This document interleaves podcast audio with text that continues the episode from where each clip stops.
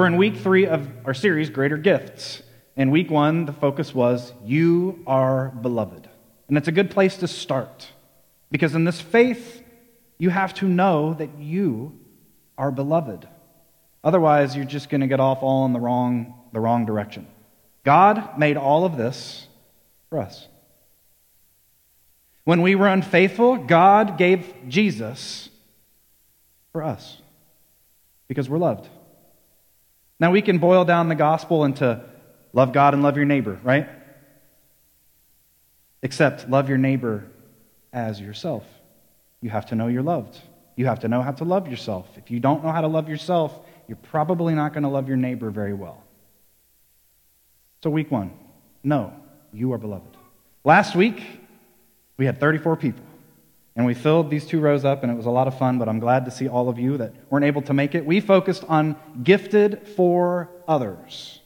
That the Spirit gives each of us a gift, that if you proclaim Jesus is Lord, you only do that because the Spirit has been working in your life and convinced you of this truth. And then the Spirit gives you gifts, and every single one of you have been given a gift. Every person has been given a gift by the one Spirit.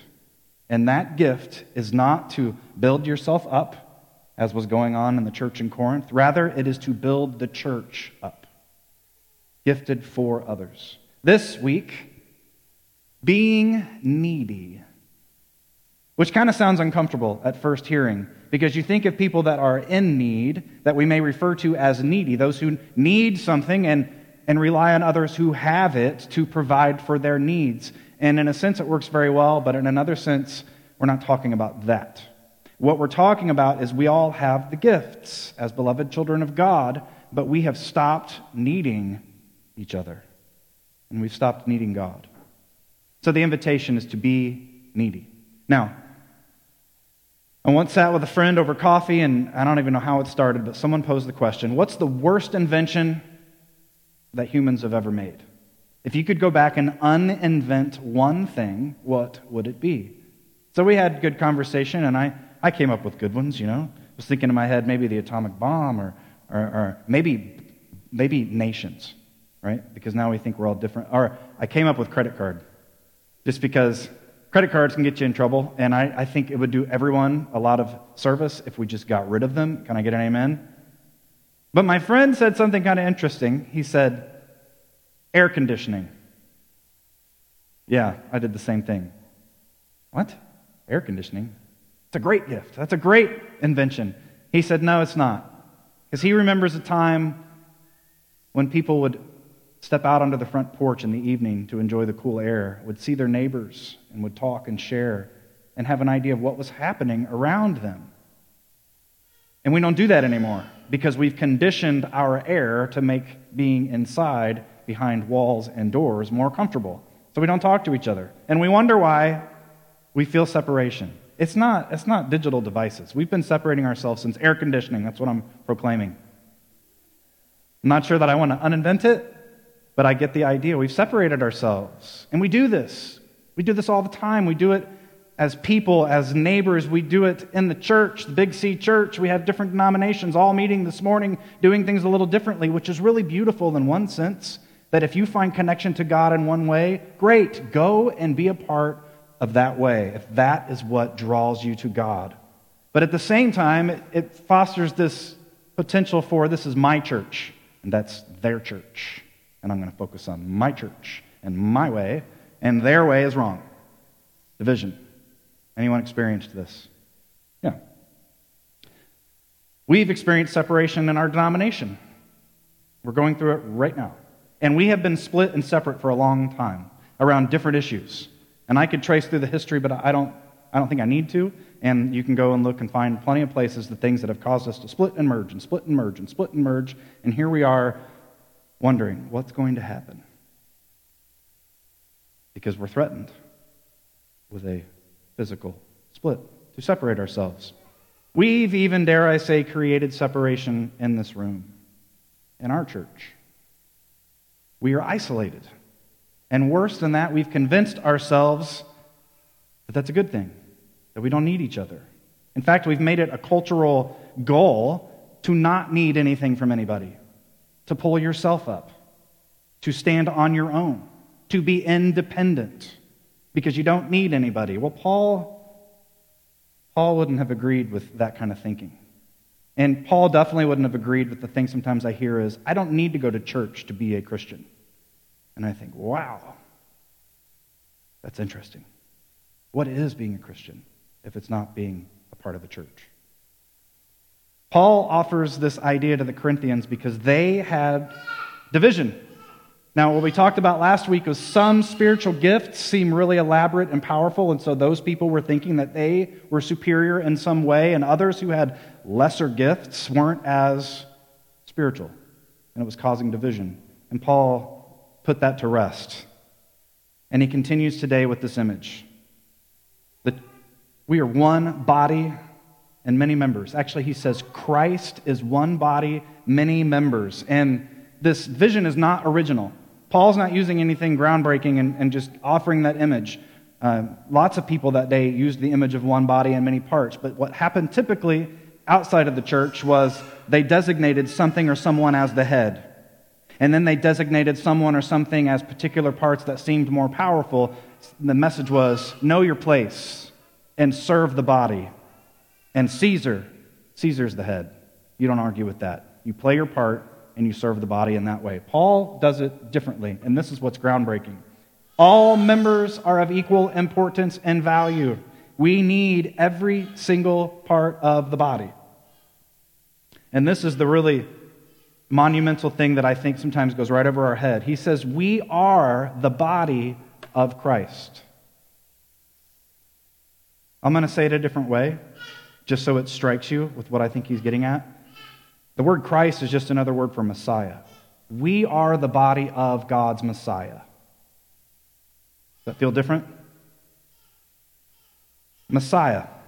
The idea in Paul's day is the Messiah is the king, the representative of God that perfects what God is all about, that puts it into human form to represent it to the world completely and perfectly, and that is what God needed.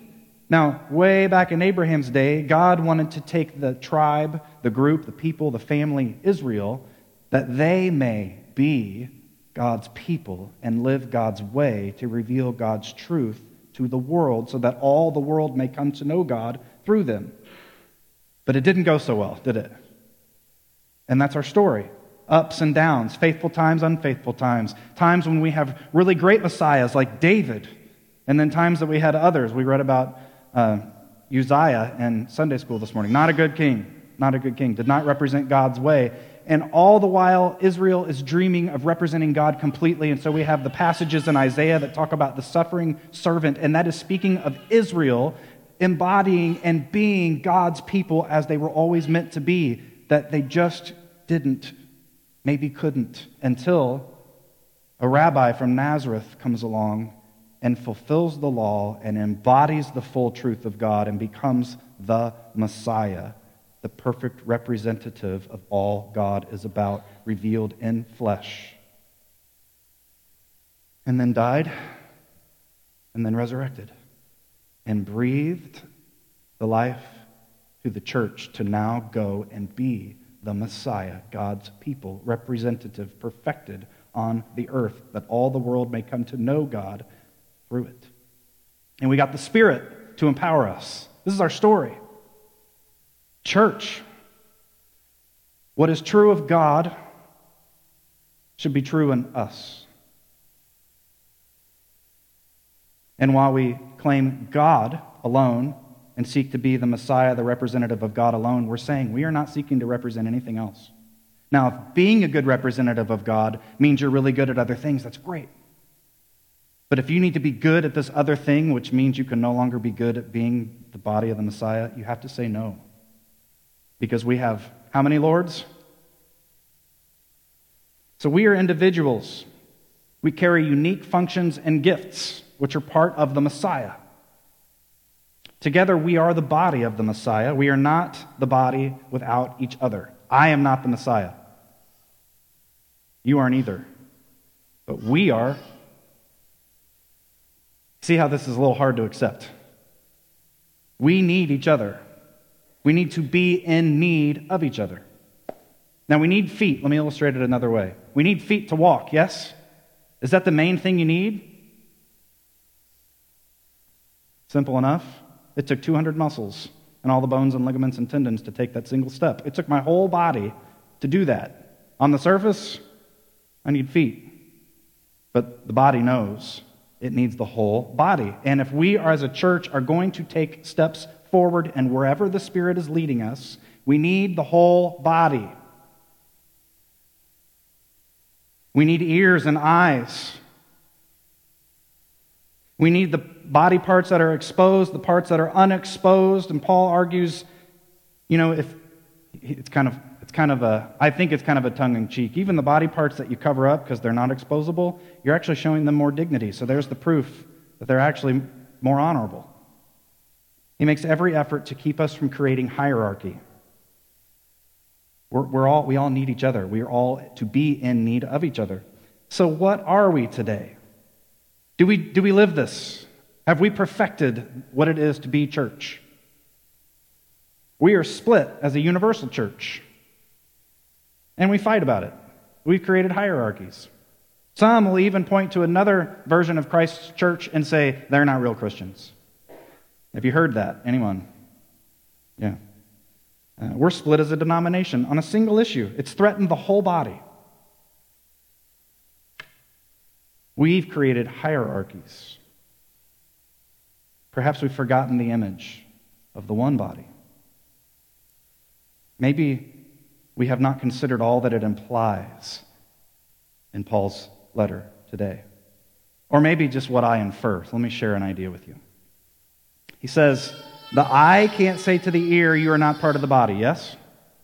And the ear can't say to the eye, and let's just pretend they can have this conversation, okay? Because none of them have mouths. They don't have mouths, so they can't even have the conversation. But let's just pretend, for argument's sake, they can. How does the ear even explain to the eye what it does? What does it say? Any ideas? How does the ear explain that it hears to the eye, which has no idea what hearing even is? How does the eye explain to the ear what it does when it has no idea what seeing even is? They're operating in completely different worlds, completely separate of understanding of one another, which can lead to one of them saying to the other, You don't belong. Paul saying, No. Even when the eye and the ear can't even understand each other, we know they're needed, yes? They're both needed. Do they operate on the one body? Yep. Do they operate by the one Spirit? Yep. Do they serve the one Lord? Yes. So, why do we do this? I'll tell you, it's fear. We are afraid of what we don't understand. And when those of us who are eyes see the ears, don't understand what you're doing, so you need to stop. Or the ears might say to the eyes, I don't understand what you're doing, so I think you should probably find another church. There's no room for things I don't understand in my body. And Paul says if one part of the body hurts, the whole body hurts. Friends, the body hurts. There are parts that hurt. Do you feel their pain? There are parts of the body that are celebrating. You celebrate and joy with them. Or are we disconnected? Have we separated ourselves? Do we just want to be with the other eyes? Because at least we understand. I get the fear. I get it. But Paul's calling us to something bigger and better. Not be the body of what Joe thinks to be the body of the Messiah. I wonder, might God have created us unique? Might God have placed even an ear and an eye in the same body who can't understand each other for a purpose? We can understand it in the image of the body. Yeah, we get it. Might God have created us so unique that we don't understand each other? Yeah. Might God require humility from us? Might he say, Church, I need you to exercise patience. The church is kind. The church should lack boasting. The church should stop keeping records of wrongs. The church should persevere and endure, even through difficulties such as misunderstandings and even disagreement. Paul says if we profess Jesus is Lord, then we have the same Spirit, and we are therefore part of the same body. If you've been baptized out of the old life, where you were an individual with your own desires and needs, and it was all about you, and you've been baptized into the church, where now you're part of something bigger, not a separate body, but one body, a part of that body, empowered by the Spirit because we need you and you need us, into a life of eternal sisterhood and brotherhood as members with Christ. If we don't understand each other, must we divide and start hacking each other off?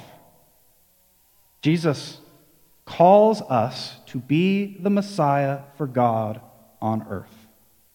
The Holy Spirit fills us with the gifts and abilities to do all that we need to do. Amen? We are given greater gifts to become the greatest body. But we must remain needy of one another and of God, especially in the difficult times. We must trust. We must continue relying on the whole body that we may walk forward together in unity. Even when we don't understand all that's going on, to even make it possible. If we're not all willing to commit to the one body empowered by the one spirit, we're dead in the water. We will no longer move forward. We will stop. We will cease. So I invite you in a new way today to let go of everything that you have come to expect from the body for you. And instead, ask, What can I do for the body? And I need everyone else. I don't have expectations of what you're going to do. I don't know how God's going to work it out, but I need you and I need to be here and I need to be a part of what's happening. Commit with everything you are. We need to commit with everything we are to be a part of the one body so that we can be the Messiah. And trust that God will provide what we need. Has God ever let us down? Will God ever let you down? Nope. So let us go and know and remain needy of one another in Jesus' name. Let us walk together as the Messiah for the glory of nothing or no one but God. Will you walk with me? Are we going to be perfect? Are we going to hurt each other? Can we keep walking anyway? Yeah. I love you, every one of you. As I've gotten to know you in six months, I can tell you I'm in love with this church. And everyone in here has just amazing gifts. I see it, I hear it, I hear others talk of it. I'm so thrilled to be a part of what's happening here.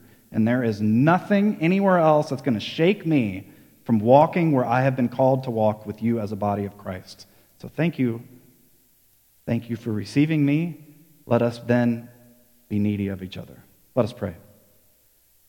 Lord, Lord, life is difficult life can be hard and confusing, and I, I, begin to think maybe you've put us on here for decades because it takes us a long time to figure some stuff out. But I thank you that you are with us every step of the way, that you have gifted us the body, you have gifted us the grace to be a part of that body, and this body has been walking for 2,000 years, and I don't think it's going to be stopping anytime soon. I thank you for the grace that precedes us for the story's ending that we already know. It's as good as done. Help us to be needy, to let go of whatever is standing in our way, that we can cling fully to you and to each other, the very body of the Messiah. Lord, I give you thanks and praise for this holy mystery that is just so beautiful. I pray in Jesus' name. Amen.